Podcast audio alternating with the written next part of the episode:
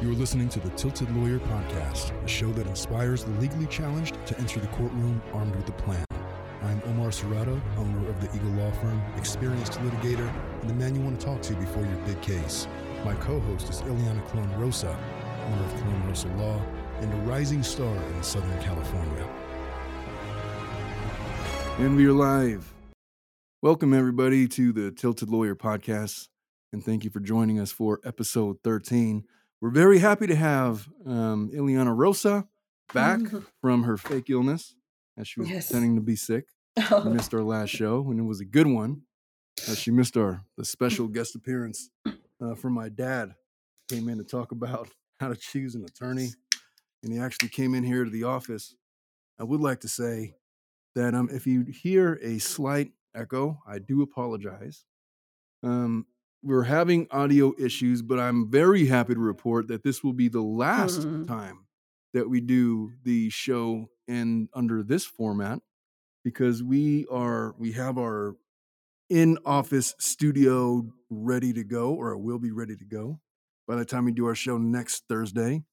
And Iliana, for the foreseeable future, will be joining us in studio uh, to do the podcast live with us. And that should correct all kinds of the technical issues that we've been having. As I've been saying, I am not a video guy, I'm just a lawyer.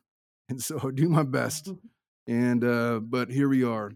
Once again, joined uh, by the Eagle Law Firm staff, and you can see them in the fuzzy video there, like it's the James Webb telescope.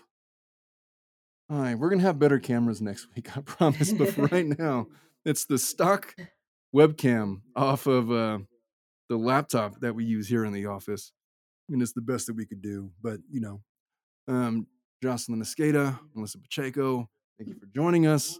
They're here to chime in. And uh, we do have a wonderful show planned today. There's been a number of, well, by a number, I mean two. There's been two uh, very high profile cases that have uh, come out recently. One of them was the Parkland shooter death sentence trial. And that was the one that actually they just came out with a verdict today uh, where the defendant in that case is not uh, going to be sentenced to death. Mhm. He will spend the rest of his days in a correctional facility without the possibility of parole. Um, and he's a young man. He's like 20, 21 years old or something Yeah. like that. Uh, but that's uh, that's what's happening with him. And on the other trial of particular interest to me because it's been so entertaining has been the Darrell Brooks trial. But he'd be uh, very careful to let you know that he does not identify as Darrell Brooks. He's invisible because he's a sovereign citizen and he's therefore innocent of any crimes or doesn't recognize the laws of the state of Wisconsin and or the or, or the federal government for that matter. However, most of his objections are based on his lack of the court exercising or allowing him to exercise his constitutional rights. Um, but that's the nature of pro pers sometimes. Mhm. Um, also, we did have a really nice discussion last week about the act of picking the right attorney. And um, I spoke a little bit about uh, what I believe is required of a trial attorney if they're going to represent you in a case. And I spoke on the authority of having done a number of uh, jury trials in my career, not just jury trials, bench trials, um, in all different walks of law. I've, uh, I mean, most of my trials have been in family law just because that's mostly what I practice nowadays. Um, but prior to that, I'd done a, num- a number of jury trials in criminal court, in civil court, um, uh, family law. One of oh, immigration trials. I've done Mhm. some immigration trials, and those were always fun. It's like you're walking into uh, the slaughterhouse to be slaughtered.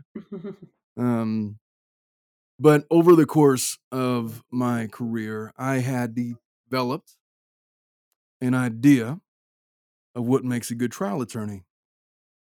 And what I identified based on my experience is the number one trait for a, a good trial attorney is authenticity.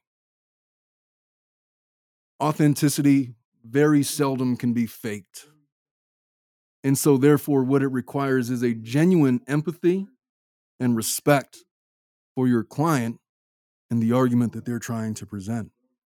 And I went in and I told the story about how, upon when I passed the bar, um, I won't tell the whole story again on this podcast because I, I kind of laid it all out last week.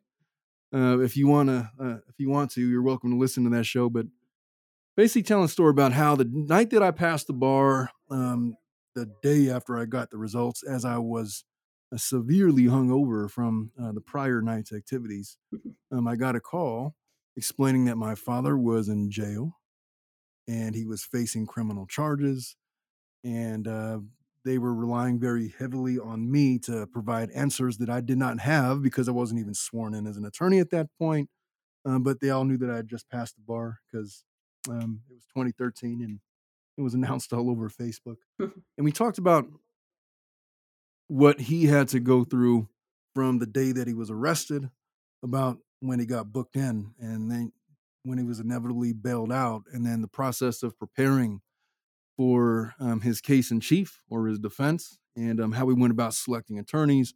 A little bit about what my role was in that defense, which was very little, given that I was a novice attorney and um, we came to some conclusions. And I don't know if you had a chance to, to listen to it or not, Iliana, but I wanted to give you Yeah, I didn't. the the opportunity because you and I uh, very shortly are going to be going into a jury trial um, in the coming months, Mhm. and we are preparing uh, for a case that's very near and dear uh, to my firm.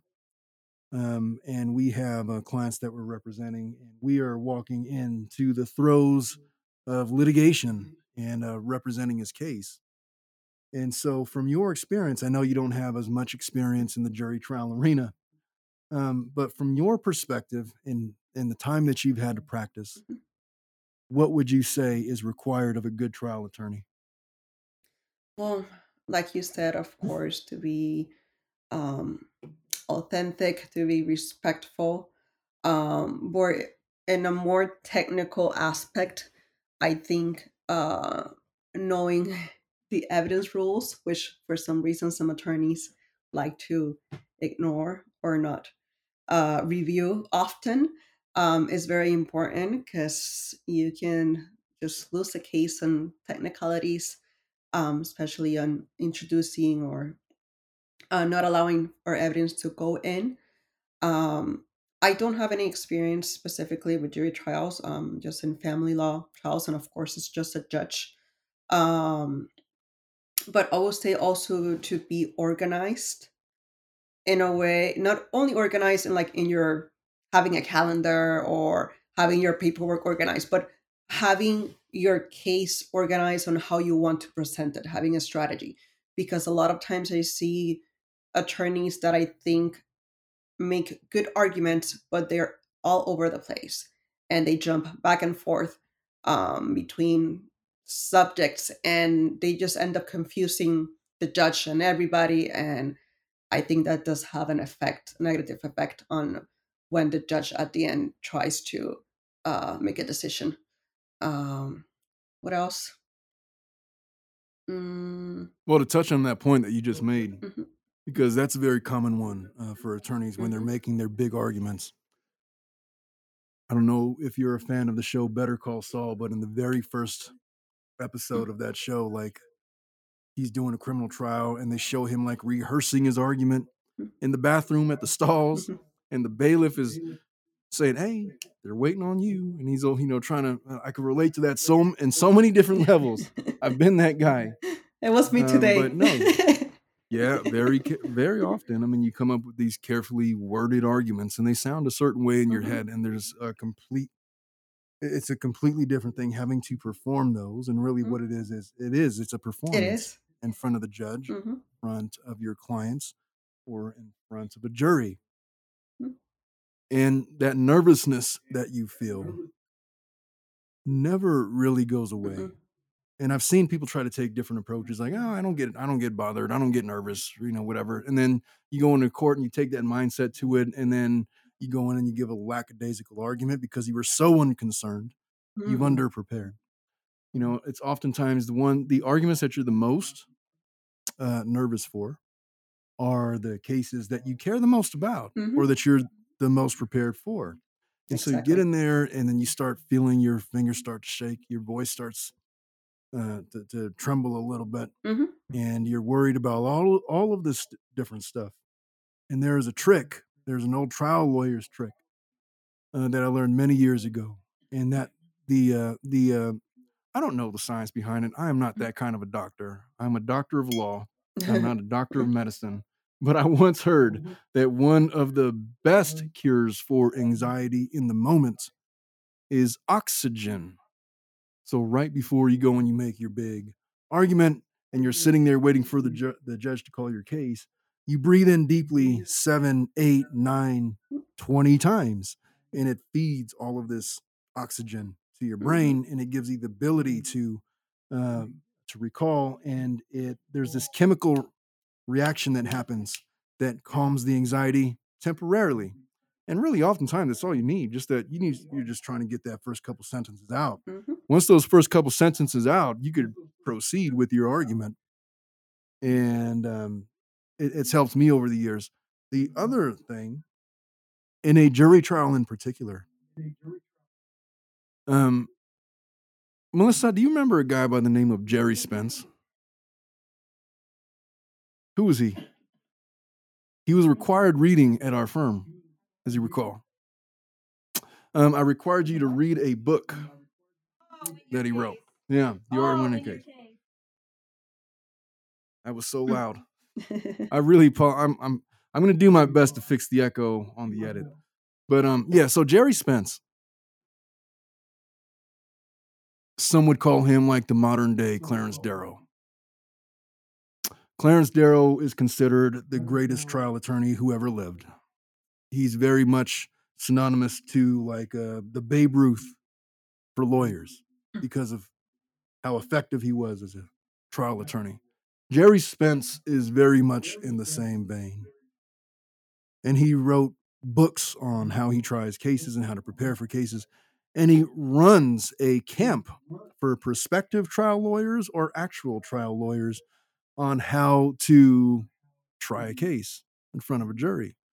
And he rails on about like how these attorneys they go into it so nervous.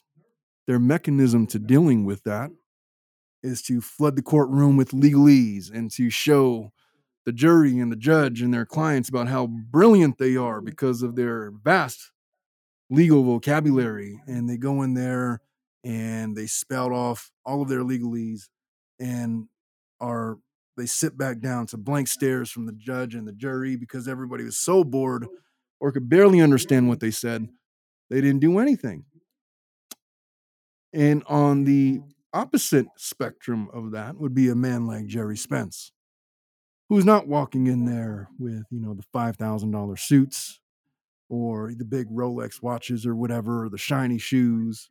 He's walking in there and he stands in the well as he speaks to the jury to deliver his closing mar- remarks.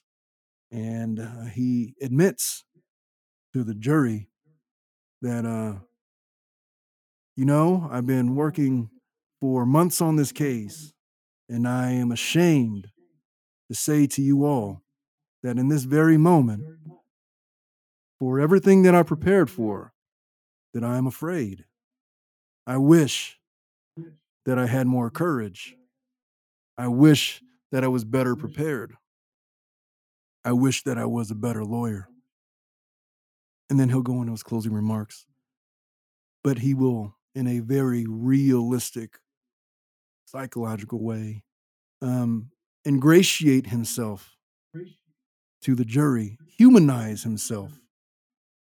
And in the process of doing that, he also humanizes his client because he's going up against this other attorney, and the other attorney is whatever they are. But here is this guy that is very clearly passionate about his case, that has wrestled psychologically about the ramifications of what would happen if he lost.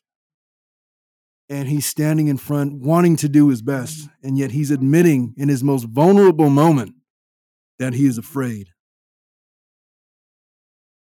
And who is that?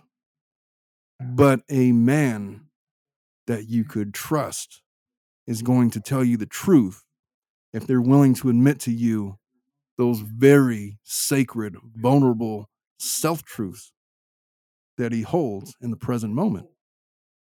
And I think that there's this understanding. Well, I don't think, I know. What happens in a courtroom that you often see so uh, vigorously portrayed in the movies is uh, this war of ideologies. It's this war of philosophies. It's this war of persuasion. One side is trying to get you to believe them, and the other side is trying to get you to follow them. And both theories cannot exist in the same space. And the jury has to decide who to believe. And 99% of the time, the jury is going to believe the attorney who is most credible. And how could you possibly be credible if you do not have the empathy to have adopted your client's case as if it were your own? And to be able to demonstrate to the jury through your demeanor, through the passion in your voice, through the passion in your words, through your mannerisms, through the way that your hair has become disheveled from the stress and anxiety of trial, from the way that the sweat is pouring off of your brow, by the heavy emotion in your eyes. How could they think anything other than for whatever the truth is? At the very least, this is a man that I could trust. He's admitted to me that he's anxious. He's admitted to me that he's afraid. He's even admitted to me during the course of trial that he's wrong on certain issues. If your objective is to go over there and try to bamboozle the jury with your intelligence, nobody likes that guy. They don't like him in a private party. They don't like him at the cocktail parties. They don't like him at the dinner table. They don't like him in private conversation in an office. They certainly don't like him in a courtroom because most people are extremely um, what's the word i'm looking for not self-centered not narcissistic. They're uh, they're not very confident when they go into an environment like that. Because it's not their home. It's you know they're in a foreign environment. There's a judge who is the keeper of all the rules that uh, makes all of these rulings and all of these objections. There are these two attorneys that have uh, JD degrees and have passed the bar and are attorneys and are sitting there talking at them as if they have all the answers. And for many of the jurors, it's their mm-hmm. first rodeo. It's the first time they've actually sat in a jury trial. That is a vulner- very vulnerable position for them to be in. And think about where they're sitting. They are they are charged with the act of interpreting evidence as it pertains to real law and delivering the gavel of justice. Those jurors, if you don't take them seriously, they're taking it seriously and they're taking that job very seriously and they want to do a good job. And they're going to be looking for people that they can trust. And if they can't trust you because they see that you're lacking in preparation or that you're being dishonest or that you just don't like your client, or that very clearly you're checking your phone every 30 seconds looking to get out of there, wondering where you're going for lunch. The case is lost before it ever begun. And I told a story about my first trial about how I was going up against this 20 year professional DA that everybody was afraid of, and I was I was very afraid of because it was my first jury trial. And um, I got this feedback from the judge that the reason why I won that trial was because I humanized myself to the jury. I wasn't going after anything other than humanity. And that was something the jury could feed off of and relate to. And when it came down to deciding who they were going to believe, I was the guy. Girls, what do you have? Uh, what do you think about everything I just said? Knowing what it's like to work in this office and working with our clients. Well, one of the things I could say is that I strongly believe that the way I'm, I'm going to refer to the Johnny Depp Amber Case defamation uh, trial. One of the things that I believe helped Johnny convince the jury was the way he portrayed himself when he was in the stand. He seemed approachable. He seemed he had a very calm, cool personality, while Mrs. Heard, on the other hand, and her attorney team did not look so approachable in many of the cases. In many, not the cases, sorry, many of the of the. But why was that? Why would why does she not look approachable? I have, what do you think, Chelsea? I'm not sure, but You're not sure, but there's there something was there something. that you didn't like. What do you think it was? First of all, this is gonna sound really, really like weird, but first of all, every time she came into the courtroom, she would not say good morning or hello or acknowledge anybody. It was just like her, and then the entire world had to like bow down to her. Mm. It's exactly the same way her team behaved. hmm Johnny's team, on the other hand, were completely different. They would say good morning, good afternoon. They would they would have their they would like take their time to give their good mornings, sit down, deliberate with Johnny. They were calm, like they you could feel the aura or like the vibe they give as a calm, cool, collected people. Whereas Mrs. Hertz and her entire attorney team and her did not give you the aura. What do you think, Jocelyn? I think the same. Yeah. Um, a lot of the time, Johnny Depp seemed more human, admitting his mistakes, admitting where he went wrong, how to be better, and and you could see that with his team as well. Like they were taking it in as something that he could be better, and he had made mistakes, and he's human, right? And that that was the entire trial. I I felt, but I couldn't really place my hand on why Amber. It seemed very different the way we perceived her and her team compared to Johnny. I have my theories on that. What do you think, Iliana? Well, Well, not about that. I mean, I, I've I've talked a whole lot. Sometimes I forget myself. Um, what did you think about what I said about my whole soliloquy about Gerry Spence? well, um, I haven't read that book, but what I do remember is, um, and I always have it on my mind, my constitutional um, class professor. I remember him telling us that it is normal to be uh, nervous and worried for every single hearing because that means that you're prepared and you know the points of the other side and what is like uh, what are your strengths and your um my goodness debilidades like i lost the word um um opposite of strength in in english Strengths and weaknesses. weaknesses yes um but i remember him saying that the day that you enter a courtroom and you're not worried at all about what's going to happen then you gotta check yourself because that means that you're being too comfortable and you're gonna get a surprise that you're not gonna like Yeah. so um i mean i think that goes along to with what you were saying that you gotta be prepared and also understand that you're not gonna be you're not gonna know um, everything and show that of course to the jury or to the judge or whoever um, be personable. Um and then i was gonna ask you have you ever been a, a like in the jury? Like have you ever been selected as part of the jury I've never been that lucky. No one's Oh. gonna select me for their jury. i've always wanted. I have gone to jury duty, but I've been summarily dismissed every time. Ah, I've always wanted to be part of the jury, and I never. I don't even get the chance to go to the jury jury. Nothing. Like I just get the that call that says I'm not needed. So I'm hoping. now you're you never will No, I know. because they don't. yeah. The, the attorneys do not need another attorney in the jury deliberation room. Well, here I know it's allowed, but in Puerto Rico, um, all attorneys are automatically excluded from the list. So once you become an attorney, an attorney sensible. you can never be Yeah. in a jury. So Yeah. I was hoping. Well, to speak speaking, um, adding on to what you guys were saying about there was just something about the Johnny Depp attorneys and um the well, I forget or Amber. Amber What Heard was her name? Who was the other girl? Heard. heard. Amber Mhm. Heard and her attorneys and how they were stuffy and, and whatnot. and You couldn't put your finger on it.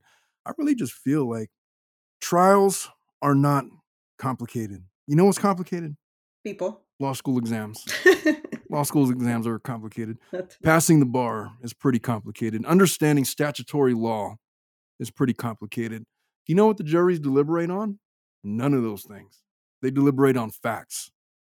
They deliberate and they rely upon their own education and experiences to determine who's telling the truth.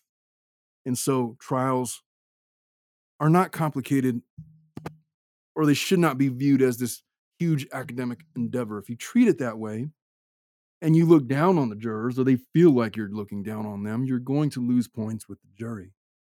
And what kept on happening a lot in that trial was uh, Amber would be confronted with something that demonstrated that she was inconsistent with what she said. And she didn't have good explanations. And her attorneys did not do a good job of rehabilitating her.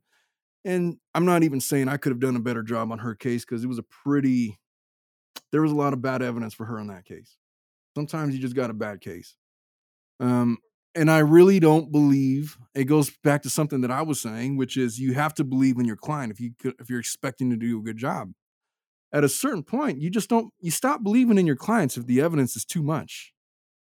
And which brings me to another point. You cannot, and girls, you know this about me. There's been people that's come into this office that I cannot represent. I can't represent either because I don't like them or I don't believe in what they're trying to do or I don't believe that they're telling me the truth. And if either one of those three things are true, no matter how bad they might want to hire me, I'm not going to be able to do the job for them. And so I'll just refer them to somebody. I'll refer them to Iliana. not really. I wouldn't do that. I'll probably go through the consultation and be like, oh no. No, but it, it, I mean, you have to like your clients. If you don't yeah. like your clients, then don't take the case. If you don't believe in what they're trying to do or prove, then you're you're just taking their money. And hey, some people are comfortable doing that. I personally am not. Um, I've I've spent my career building um, a reputation where uh, part of what I do in my representation of my clients is taking on their case and internalizing it and making it very personal to me so that when I do go in front of a judge, um, it's not just me arguing academically because that's I mean any any lawyer could do that. It's internalizing it and arguing it in a way uh, that is persuasive, especially in family law, especially with some of these in any body of law that requires discretion of the judge. Persuasion is required. The law is going to favor both sides to differing degrees. You want to know the real I'm going to tell you guys the real story about my first ever trial. The real story. It wasn't this criminal case that I did. I was four years old. and um, four or five. I was four or five. I don't remember. My brother must have been like two two years old. And um, one of us had said a bad word. And we went to go tell my mom. I don't remember who told on who. I think he tried to tell on me for saying something. I might have told on him.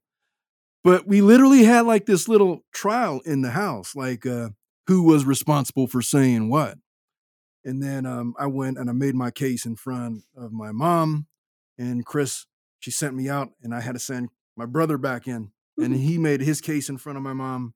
And then at the end, we did this a couple of times. And at the very end of it, I was like, my mom comes up with this uh she's gonna split the baby type of verdict. well, I guess since I don't know who's telling the truth, I guess I'm just gonna have to spank both of you. And so I stood up straight and tall and I said, Mom, okay. But if you do that, you just understand that you are going to spank the guy that was telling the truth. And then with that, I dropped the mic. I walked out. And then she called my brother in, and then he he got a spanking. And um, I was fully expecting to be called back into the room. And no, I did not. I was over. I won the trial. I won the big case.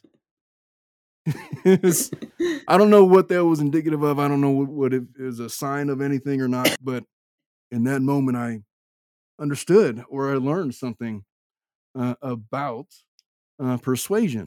And it requires that the person that is trying the case or the person that is making the decisions connects with you on some kind of a level and they have to have some trust for you and it's it's a game of integrity at 4 years old that was my first lesson on the effectiveness of that um for the record as a 42 year old man um, 38 years later.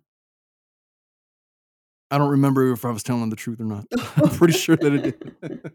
I may or Oh, may not have. I'm pretty sure, judging by how I used to be back then, um, I'm pretty sure I was telling the truth. I just I have no recollection. I don't know what happened. But um that was my story as to that. Um Iliana, did you have anything to add? Um, no, to that subject, not really. So then let's talk about the Parkland shooting, Yes. um, death penalty. Um, did you see that the verdict had come down this morning? Um, no, I only saw like a. I read one news article that kind of summarized, um, I guess, the verdict and the arguments um, of both sides, but that was Yeah. pretty much it.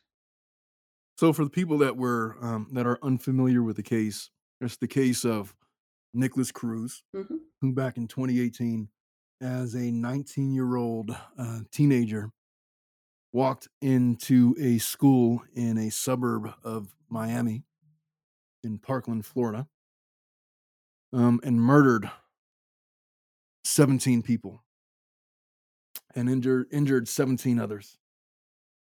He was convicted of uh, first degree murder on all 17 counts um, and some other stuff.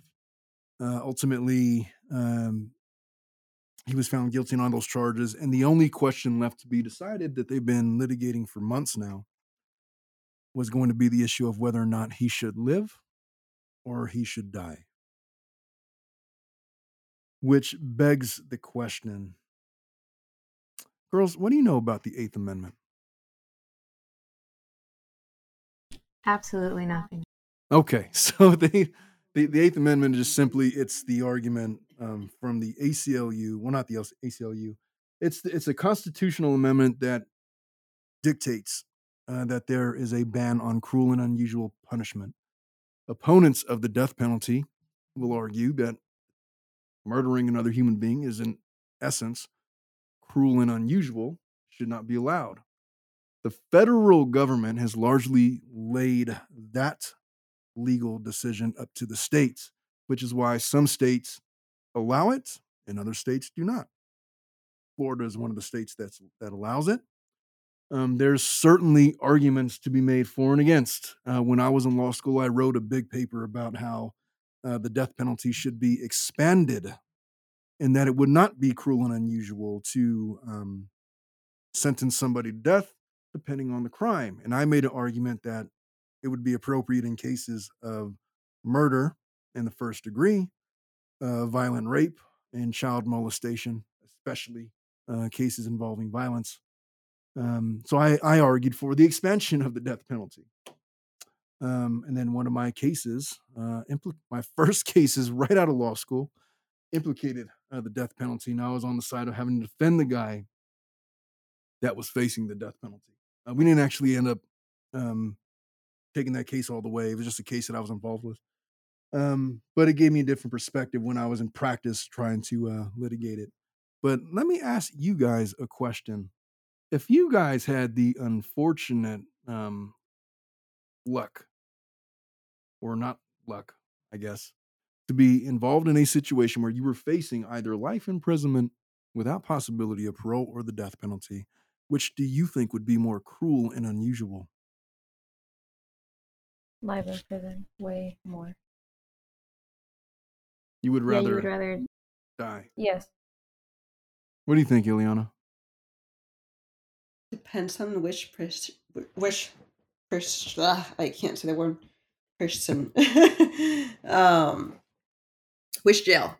Um, Which jail? yeah, because I mean, I don't know, and also it depends a lot on how the person is feeling. Like if they are troubled by what they did or not. Because if they're not troubled by what they did, it's just gonna be kind of like a hotel stay. But if they're really troubled, I think just staying alive, um, it's gonna be an additional punishment, like mentally. Um, having to live with that. So I don't know. Some of these prisons, they set them up in like a, they get their own room. yeah. They get three square meals a day. They get the Mhm. ability to have to, to work and earn an income. Mhm. They get the ability to, to meet with family and other people and write love letters to all of their groupie fans for some of these serial killers. Oh yes. Um, and live out their days um, rent free on Mhm. taxpayer dollars. And in some cases, they get to watch TV and they get to go on the internet and they get like video games in their cell. It doesn't sound like that bad of a living Yep. if it's your only if the only alternative is death. So yeah, where you are in prison, I I would agree, plays a uh, plays a role in it. Um, personally, I was a fan of a lot of the medieval tortures that they used to employ way back in the medieval times, like the uh, putting people on the rack or like boiling boiling them alive. Okay. waterboarding. The problem with that, as the ACLU so aptly points out, is that's all well and good, but there's been a number of convictions that were overturned by the advancement of DNA evidence and things of that nature. And God forbid we put somebody through that kind of torture uh, who was later found to be innocent. And that's happened um, hundreds of, Yeah. if not thousands of times um, as DNA or scientific evidence has, has expanded. So there's arguments on both sides, but the, the Parkland sentencing was literally just that. So they came in. His defense uh, team, the way that they argued this was to lay out um, the history of his childhood Mhm. and to argue that there was a number of factors that contributed um, him going down this road where he inevitably murdered 17 people and that his life should be spared because uh, X went wrong and Y went wrong and Z went wrong and all of these things and he had a tough childhood and you know dad wasn't around and um, whatever he was neglected as a child. And but for those things from happening he may have been able to contribute to society in a meaningful way um, and therefore you should spare his life because he's just a human being. And what they were asking the jury to do was to have empathy for him to put yourself in into uh, his shoes you know anybody that experienced the atrocities that he's experienced in life would have likely led to the same results and because of that you know he was only 19 years old at the time um, since then he's now 22 years old he's grown up significantly would he want to would he does he wish to take it back? Of course he does. Would he do it again today? No, he wouldn't because he's 22 years old. He's no longer the 19 year old troubled child. Should we execute this man or should we should we lock him up for life without the possibility of parole on the off chance that he might still be able to contribute something positive to humanity? And they left it up to the jury. And of course, uh, the prosecution um, was, of course not, we shouldn't, because, you know, the family members and the victims and all of these people will, will never have their loved ones back. Their lives were stolen from them. They don't have any opportunity to contribute anything to society. And whatever good could come out of his uh, meager life, uh, locked up in incarceration for the rest of his natural life, um, is vastly outweighed by the sense of justice that the families of the victims deserve to ensure in making sure that this man is put to death in an expeditious manner.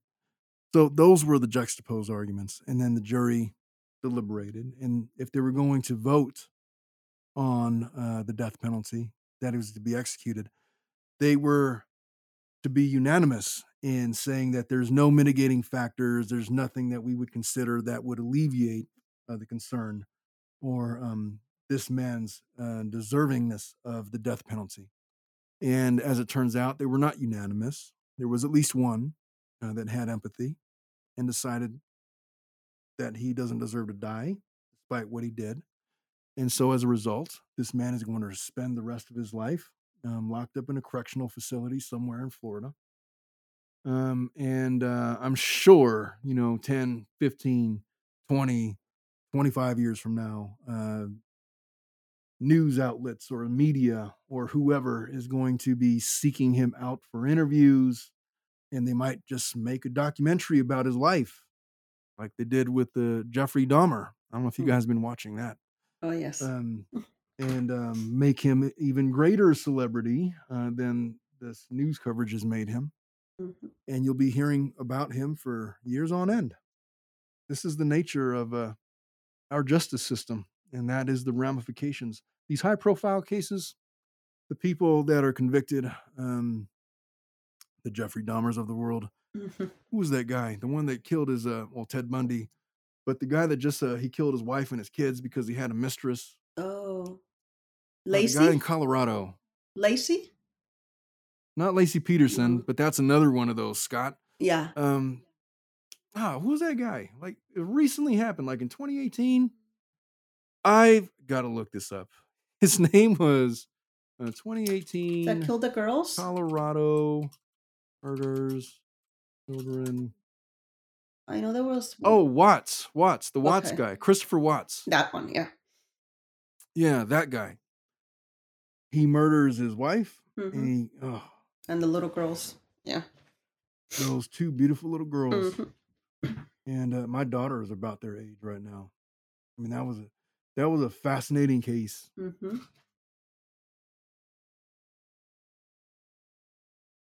Oh, that was a different case. Yeah. But the Watts case particular, I mean, he they go back and they the FBI interviews him and now well, so now that you've been convicted, why don't you just come clean and just tell me everything Mhm. that happened? And then he does. And then he's telling the story about how he strangled his wife together or to death on the night that she came back. And then that following morning.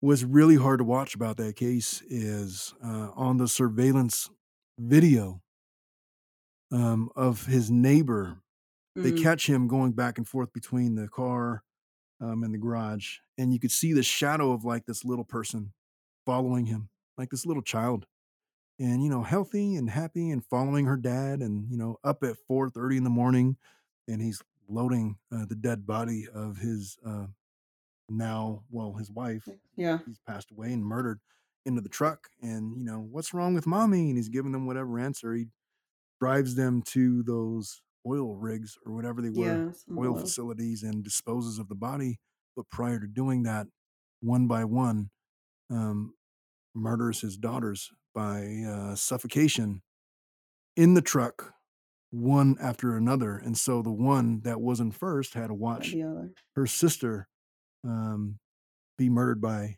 her dad, and um, knowing that she was next, and then the the the injuries that were revealed at the autopsy showed that the eldest um, fought her dad with all the strength of her little forty year old body as she was being uh, strangled to death um, by that man. Um, she fought as hard as she could, and um, when the job was done, he disposes of their body in these oil tanks and where they, they were later recovered. That man was not sentenced uh, to the death penalty. He gets uh, life without the possibility of parole. And um, he is living the life of a jailhouse celebrity. Um, last I heard, I don't know how accurate it is or not, but I heard that he has a boyfriend in jail. Oh. Boyfriend. So good for him on that. But he also has a number of female groupies who think that The he's uh, whatever, you know, such is the nature of humanity. Mm. And so I don't know. Those are tough. These are tough cases. The Parkland are. one itself is devastating. The Christopher Watts trial Mhm. was devastating. The Laci Peterson trial was devastating. The one that you had just mentioned, um, Melissa, about the the foster mom that had driven off a cliff with Oh, all yeah. her children in the car. In California. Um, the world is an ugly place, a ugly, ugly, ugly place, hmm and this is what we have in our justice system. This is the best that we could do. I want to hear your opinion, guys, about the Gypsy Rose case.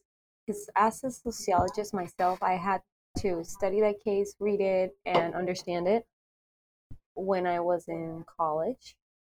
And I have very strong opinions about it. And I know they they also like weirdly did a series about it on Hulu Mhm. about what happened to her. Yes, a movie too. A movie too. Yeah. And it also turned into a celebrity Yes. herself. So I want to know what you guys think about that case in particular because this was not a parent killing their partner or their kids, but it was a kid killing her mom. Oh, that case, the Netflix case. Yes, Are you? Are we talking about that one girl that was? Gypsy um, Rose. She, uh, her Men- mom had Munchausen by Men- proxy. Yes, I have Mhm. opinions about that case. Yes. Yeah, you know about that case, Iliana? Yes. I saw the Hulu, all the series, movies, everything. What do, What do you think about that? um I don't know. I mean on she was I, don't on one hand I don't blame her. Um she was tremendously affected by her mother and whatever she was trying to achieve. Um I don't remember the facts about like how long she was sentenced for and if she has the possibility of parole or not. But uh, I think this is one of those cases where she was very young when she committed all these uh, these crimes, and she ha- also had that influence from that, that other crazy boyfriend that she had at the moment. So Mhm.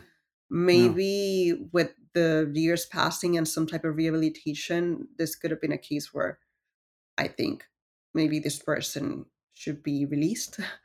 Um, definitely not a death penalty type of case. Well, you got to think about it. That this uh, this Gypsy Rose Mhm. was. It's it's funny how quickly um, a victim becomes a suspect in a Mhm. case, but that's basically what happened to her. Yep. Any, if if the law was aware of anything that was happening to her in, in the years prior to that incident, hmm she would have been taken from her mom's home and placed in a foster home or with uh, somebody else.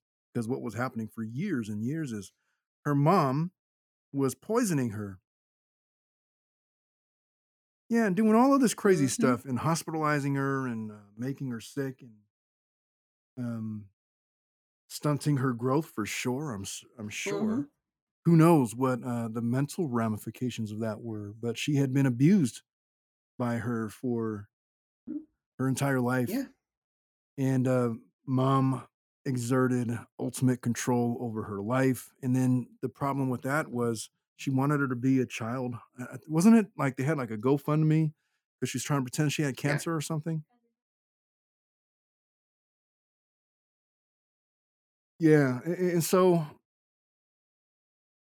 she grows up and she's 14 15 16 years old she jumps on the internet and she meets this guy and who um she's very ripe for manipulation she's looking for a Mhm. way out and here's this guy offering a way out as twisted as it was and you know she's very impressionable. She does not have the same capacity for discerning right from wrong as uh, any person that did not grow up in that condition. She's been very much compromised by her circumstances and um psychologically i don't have the faintest clue about um what she would be diagnosed with or like what the uh, procedure would to would be to try to rehabilitate her or get her to a normal state of mind but at that time she was very much mentally ill by way of uh, her mother's abuse and neglect. And so now she's being manipulated and she probably had the mental makeup of a child because she had never progressed uh, into adulthood the way that a normal person would have the opportunity to do so and uh, this guy convinces her to do some terrible things and she does. And so i think that there's probably and i i, I don't remember anything about that case but i'd imagine that there was capacity issues in that case. Does she have the capacity to stand trial? Did she have the mental makeup to be able to form the uh, the, the mental state required to commit murder in the first degree that would implicate the death penalty? Um what would be the most that she could be uh, found guilty of? In my estimation not looking at any of that case i have no idea what that case results were um, but it seems to me like an involuntary manslaughter case in that she was manipulated by this guy had the mental makeup of a child and was not competent to stand trial, let alone form the mens rea to commit the crimes that her boyfriend was convicted of. I gotta assume that they, they found him guilty of all kinds of stuff, didn't they? Mm. Did they sentence him to death or no? I don't know. I, I, I did not look at that case, but yeah, I think that those were the issues with her, and I think the law, um, never mind my opinion, the law requires um, that there be a finding if we're going to hold her to account for anything that she, if she's charged with a crime, number one, let's say she's charged with first degree murder. That Mhm. means that she had the ability to plan and carry out a plan to murder her mom. hmm but then the mental state would be their biggest issue. And so there would be a defense to that. So I got to imagine she was probably charged with something less. Even if it was second degree, that still requires a mens rea element that I'm not sure they'd be able to prove under the circumstances. And um, I think the big issue on in that case uh, would be simply her her her, her mental state. I'm going to look at it. I, I got to know what happened to Miss Gypsy Rose. what Gypsy was the criminal court findings? They found her. She's only four eleven. Look at that. So it says, Moon, Missouri. Um, the trials.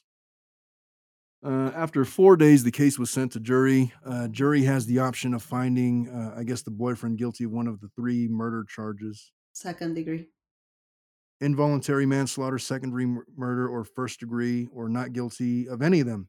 After approximately two hours of delir- deliberation, they returned with the verdict, and boyfriend was found guilty of first degree murder and armed criminal action. That makes a lot of sense. hmm In February of 2019, he was sentenced to life in prison for the murder conviction, the only possible option since prosecutors had declined to seek uh, the death penalty. Um, it doesn't say what happened to her. She pleaded guilty to second degree. Oh, here's Gypsy Rose. Okay. So, well, so they found her guilty of second degree. That's what you guys are telling me? She pleaded Um, well, that's a shame. So, what was her sentence then? When Dean asked her what 10 made her years. escape the situation, she's a victim of Munchausen's. I hope they find somebody. Um, I'm just trying to figure out what her sentence was. just 10 years in prison. 10 years in prison. Yeah. Does that seem fair to you guys? I mean, it's still murder, right? Murder is murder. hmm Um, the mom had it coming, in my opinion, but ten years is ten years, right? Could have been life. Could have been death penalty.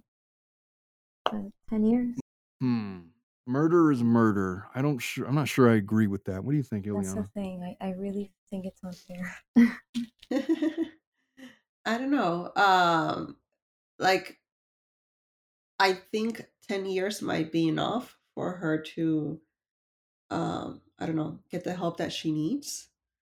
Um, but I think some, I would have expected something like around maybe 25. Um, when I saw 10, I was like, it's maybe a little bit too low. Hmm. You want to know what I would have given her? what? This is why I could I could have never been a prosecutor. I could never be a prosecutor. I'm like, I'm just such a defense attorney at heart. Um, I would have just dismissed the charges. No. I would have given her. Um, I would have found her guilty on uh, involuntary manslaughter, and sentenced her to a suspended sentence, credit for time served, on the condition uh, that she uh, follows some kind of a probationary plan or something. I don't know, but something where she's rehabilitated and able to have a life outside of the hell that she was forced uh, to live off of or live through. Don't- I'm, I'm not sure, Jocelyn, if I agree that murder is murder. Um, I have seen uh, situations whereby um, murder may not have been murder. You know, people are driven to do certain things. Should we charge a person who was violently raped, who accidentally in self defense murdered her attacker? No, we don't do that because No. we have the self defense defense. Other places have like the stand your ground, uh, where you get the uh, Trayvon Martin type results. Um, sickening case in and of itself. Um, I just feel like everything is a case by case basis. I really feel like the mental aspect of these charges and these crimes should be taken into account. If you walk into a school and you shoot up the school and you murder 17 people, I don't think there's much redeeming factor in that. But if the person that you murder it comes to it comes to light that has been uh, the abuser for years on end and uh, successfully stunted this person's growth, both mentally and physically. Um, and the person accused of murder has lived in a personal hell um, for the entirety of her life. And her only way out was through this criminal trial, whereby she was accused of murder and now she gets to stay in jail, which may be a respite from what her life was prior to that. I'm not so sure we should be punishing those people. And I would defend, I would argue very vehemently um, against uh, punishing her any further than what she's been punished. But that's, uh, you know, the opinion of one attorney, not all, probably not most. She couldn't so, even she couldn't even walk.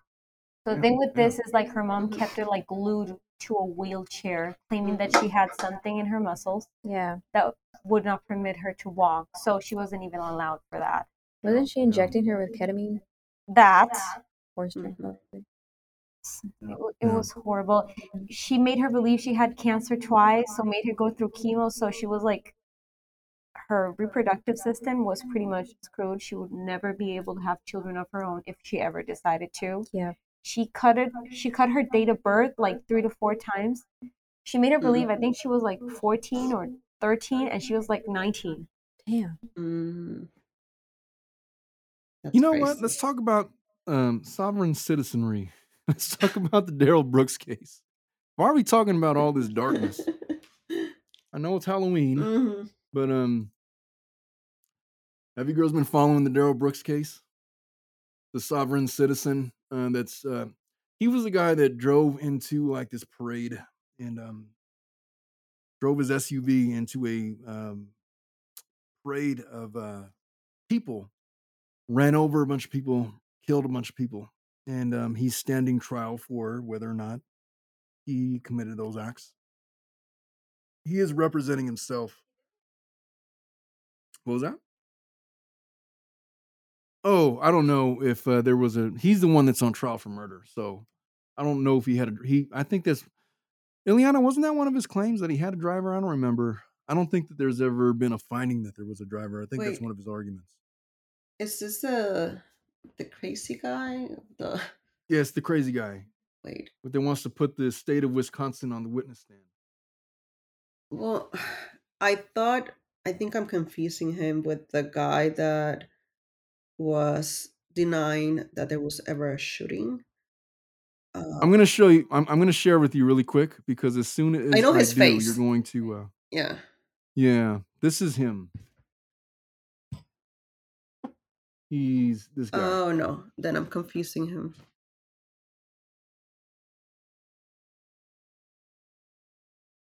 that guy. You know who he is? Mm, I don't think so. Um, So he is. Um, he's the one that says that he is representing himself. okay. He's basing his criminal defense and the murder charges hmm on the fact that he is a sovereign citizen. Okay. and therefore does not recognize the laws of the state of Wisconsin. He doesn't recognize the Wisconsin court system. He doesn't recognize Mhm. any federal laws. And he does not identify by the name Darrell Brooks. He is, in essence, uh, without a jurisdiction, and therefore we could not legally find him guilty of a crime. That is the essence of his argument. That is the sovereign citizen argument. You know where the sovereign citizen uh, defense came from? no idea. it was actually actually um, born about through white nationalism Mhm. who while we were in the height of jim crow laws um, did not want to recognize uh, desegregation and decided that the only real citizens are white citizens. And so we are going to be as a white nation sovereign from the laws of the united states and we will not pay your taxes nor will we follow your laws nor will we abide by the rules of your courthouse and we're going to do what we want. It's a very popular argument amongst the uneducated, and it's gotten a small boost um, in its popularity because of you know websites like YouTube and Darrell Brooks. Now I'm s- I'm sure, Mhm. but he's literally walking into court saying that um, uh, Mr. Brooks, uh, will you please uh, enter your plea? And then he'll say something like, I'm not sure who Mr. Brooks are or is. Like, well, isn't your name Darrell Brooks? No, it is not. I do not go by that name. I was Mhm. not named Darrell Brooks by anybody that I recognize, whatever. I'm invisible, Your Honor, so I do not uh, recognize these charges. Anyway, uh, the the general consensus with uh, the way that we handle that in the courts is the sovereign citizen defense is not a real defense. Mm-mm. And so, if you go into court expecting that you're going to beat your murder rap because uh, you don't recognize the laws of the state in which you're accused, um, it's not going to be recognized as a viable defense. And it's the same effect of having no defense at all. And what's interesting about this case, and I'll let you guys listen into him a little bit and just see how um, circular his reasoning is. These sovereign citizen folks.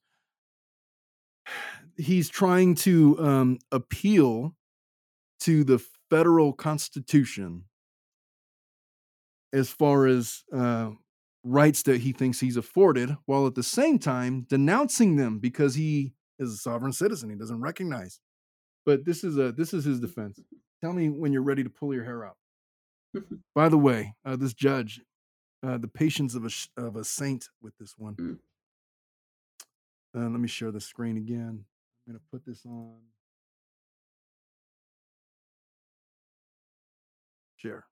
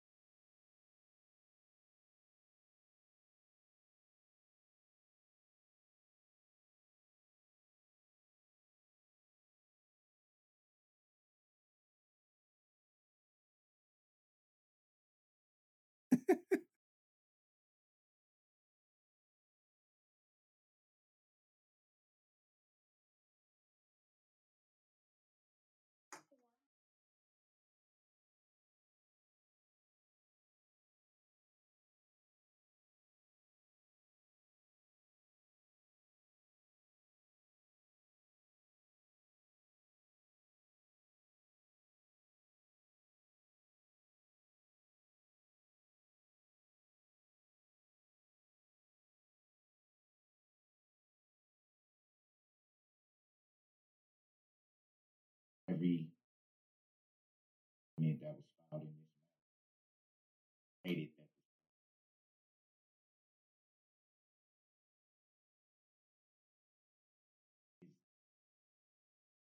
That how could they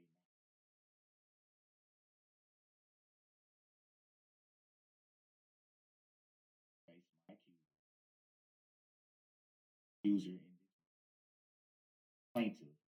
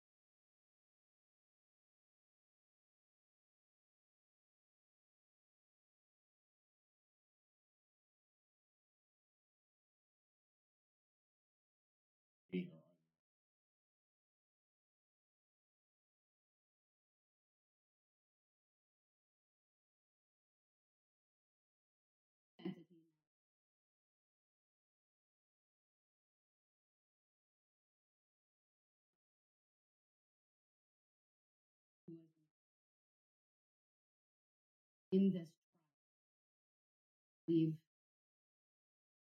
Amendment rights have been complied with.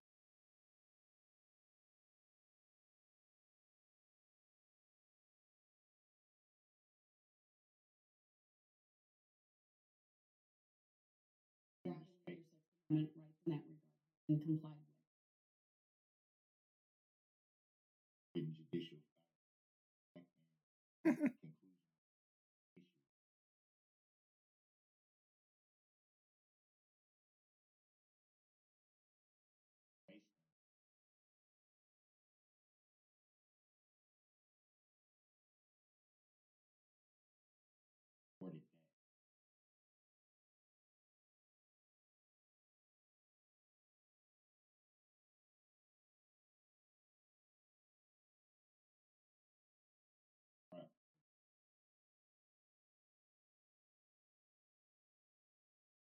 In the state of Waukesha. This case was initiated initially by the preliminary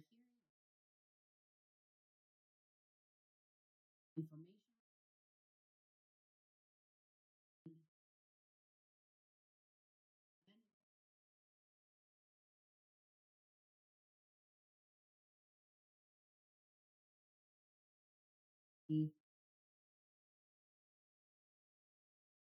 with the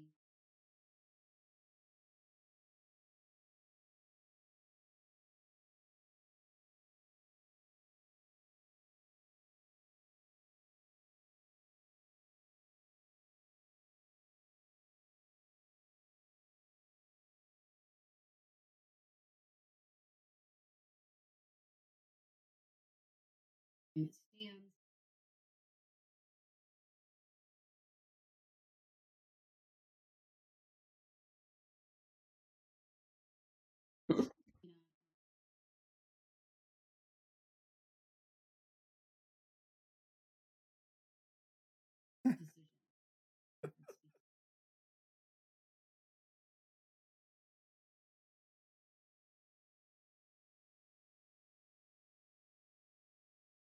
He, s- he said earlier that he saw the complaints, every complaint he saw, state of Wisconsin.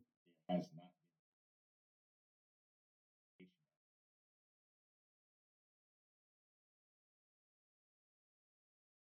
All right, he goes on. He, he could do that forever. oh my god, this kind of reminds me of uh, the narcissistic parent and the very reasonable parent conversations that I see sometimes between clients that this parent just goes on and on and on with all these crazy theories and accusations Yeah. and the other one is like okay i'm just gonna go ahead and repeat myself to the point and it goes back again to him. Oh god. It's it's uncomfortable to I watch. wanna- I want to tie this into what we were talking about in the beginning about integrity and the art of persuasion and how to persuade hmm and what it looks like when you're not confident about your case and you're on the losing side. Oftentimes, it looks like very similar to what this gentleman was doing, which is trying to confuse the hell out of the court at every possible turn and lodging every objection and right to my accuser and Sixth Amendment. And I've never seen a complaint, but could I lodge an objection? I need a written statement on the record. They'll do that kind of stuff. The simplest argument is usually the most persuasive one Yeah. in the courtroom hmm and the more complicated you have to make it, chances are you're trying to deceive, and that's what people's instinct tells them. What do you girls think about this guy? Have you heard about this guy? No, very clearly haven't. No, I I, haven't haven't. heard about um, him. But from his argument, it's pretty comical to watch. Yeah, I've seen these arguments in court before, um, mostly in criminal court when people are representing themselves. They come up with this sovereign Mhm. citizen stuff, and uh, they think that if they make these objections, it's going to do anything. It really, it, uh, it's never worked. It- Mhm. It, never works. Um, it may work in some like smaller civil cases, just because they're tired of dealing with you and you know what they're dismissed. I don't know, but in terms of Mhm. these criminal cases, Yeah. I've never seen them work, and it's not going to work for this guy. They're going to find him guilty pretty shortly, and he's probably going to be sentenced. Who knows? A life in prison or death. And with that, uh, you guys, we've been going for about an hour and ten minutes Yep. now, And I think we're, it's time to wrap up episode 13. Okay. Um, girls, did you have any parting words uh, for our listening audience? Um, no parting words except Thank you for having us. yeah, thank you for having us. Oh, you're gonna th- you guys belong here. You're gonna thank anybody. Iliana, did you have anything to say? no, just uh, happy to be back, and hopefully next week it goes more smoothly with all being in the same place. No more. Yes, it's going to be the first time Yes. that we have a show where everybody is in the studio at the same time. Um, I'm really excited for that, Mm. um, and it is a pleasure to have you back. Um, the show kind of sucks when you're not around. You just Mhm. give the show that extra. a little something extra. Uh, for everybody else, uh, if you've gotten this far, you've listened to the entire show, and I really appreciate you.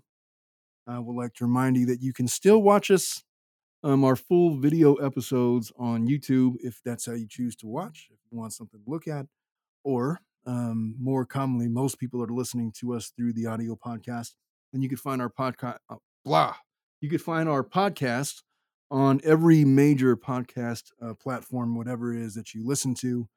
Uh, our show airs um, on um, every Friday afternoon. Uh, we record on Thursdays. And so, if there's anything that you want us to address, if you have a legal question, we did have some legal stuff we were supposed to get to. I completely forgot about it and we ran out of time. Maybe we'll do it next yeah, week. next week it's good. Um, yeah, but if there's anything you guys want us to talk to, as always, you are willing to contact us directly, either through YouTube or Instagram or Facebook or however it is that you find us, and we will be happy to discuss your topics on the air. Uh, and with that, we will see you all next week. Bye bye. Bye. Thank you all for listening to the entire podcast. We really do appreciate that. And as always, you can find us on YouTube on the Tilted Lawyer Podcast YouTube channel or on your podcast carrier of choice. If you feel we've presented anything of value, please leave a five star rating, like, and subscribe. We always appreciate that kind of thing. And we do look forward to seeing you all again live every Thursday at 3 in the afternoon. We love you all. Take care.